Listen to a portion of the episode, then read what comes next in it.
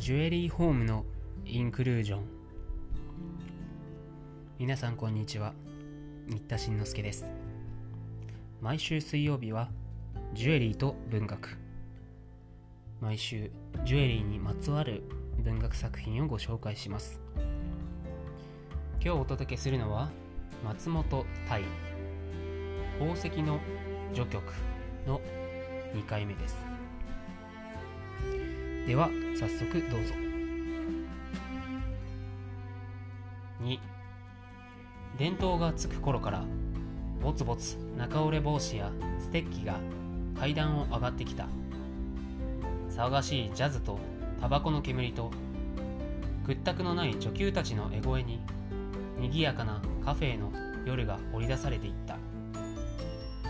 早番だった春子は5時の交代にそっと4階へ上がって誰もいない部屋の片隅で手紙を書いていた。彼女はあらかじめ文案をしていたと見えペンを取るとスラスラと手紙を書き終わってそれを懐にしまい兄弟の前で顔を直しているところへカフェの経営者の海保が入ってきた。春子は鏡の中に映った異様な男の目を見ると嫌な顔をして立ち上がった。旦那またいらっしゃったの？私一人の時にこんなところへいらっしゃったりしちゃ皆に痛くもないお腹を下げられて私困るわよ。人の思惑なんぞはどうだって構わないじゃないか。そうはいきませんわ。私だってこんなインチキな家業をしていますけれどもデク人形じゃありませんからね。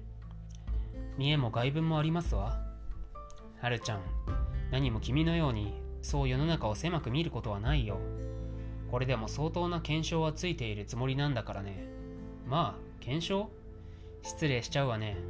検証というのは23枚の着物を買ってくださって6ヶ月定期のおかみさんにしておくということでしょ？冗談じゃない。いつまでそんなバカをしていられるものじゃない。私は本気で言っているんだよ。娘のみのりも不思議に君に懐いているんだから。あの子も君のような保護者ができればどんなに幸福かしれない。それとこれは別問題よ。ああ私お店へ出なくてはいけないわ。春子が先になって廊下へ出ると男は「春ちゃんそんなに強いことを言って男に恥をかかせるものじゃない。もう一度考え直してみておくれ。君だっていつまで女給をしているわけでもなかろうからその方が君のためじゃないかね。と冗談らしく後ろから春子の肩を抱えた。それまでブリブリしていた春子は急に何か思いついたらしくがらりと態度を変えた。でも私いつもみんなに立派な口を聞いているんですからつまらない噂なんか立てられたくないのよ。そこは異彩なくやるさ。ではどこかへ行くの？蒲田の水明館？春子は肩をゆすって笑いながら言った。さすがに知っているね。だってお店に来るお客さんたちがよく誘いますもの。耳にタコができるほど聞いていますわ。2人はその晩の11時半に水明館の横手で落ち合う約束をした。春子は店へは顔を出さずに非常口から裏はしごを伝ってみのりを探しに行ったが少女が部屋に見えなかったので保養時の先で障子に展示を書き残して再び店へ戻った。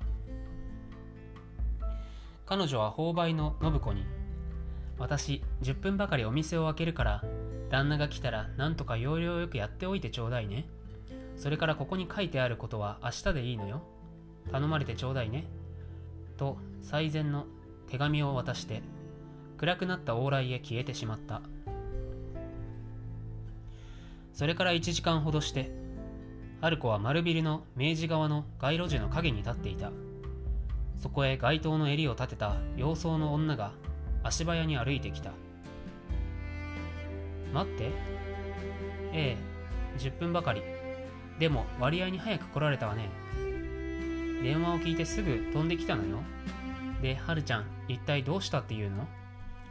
私ね、お店を辞めたのよ。もっともこの間中から腹の内で決めていたんだけれども、あの親父があんまり意気ずうずうしくで嫌になってしまって予定を繰り上げたわけだわ。じゃあ海保は今度はあなたに白羽の矢を立てたのね。もっともあなたは綺麗だからね。様相の女はいくらか嫌味っぽく言った。何を言っているのバカバカしい。この人はそんなことじゃまだ未練があるのね。でもあの人の本当の性質はあんなあんなじゃなくってよ。みんな花江の差し金だわ。その花江だってあんな目にあってさ今は東京にはいないって言うじゃないの。本当にそんな人かしら？でも私半年もこうして遊んでいるうちに世の中なんて何をしたってろくなことはないとつくづく嫌になってしまったわ。私店にいた時が一番幸せだったのよ。ゆりちゃんあの男とよりを戻そうなんて弱気になったなっちゃダメよ。いっそ方針を変えて1年や2年遊んで暮らせるだけ絞り取っておやりなさいよ。春子はその時数軒先の自動車のそばに立っている人影を見ていまいましげに肩をすくめた。そこにはまたハルピンから来た男の蛇のような目が光っていた。二人は急に声を潜めて何やら話し合っていたが街路樹の葉がまばらに影を落としている。アスファルトの道路を横切って東京駅地下室の美容院の階段を降りていった。2人は2時間ほどして東京駅の八重洲口の階段を出るととある横丁の清涼飲料水の看板の出ている酒場の路地へ姿を消した。高い建物の上に遅い月がかかっていた。夜はまだ更けてはいないが辺りは不思議に静かでどこかのダンスホールから床を踏む靴と寂しいサキソフォンの音が聞こえてくる。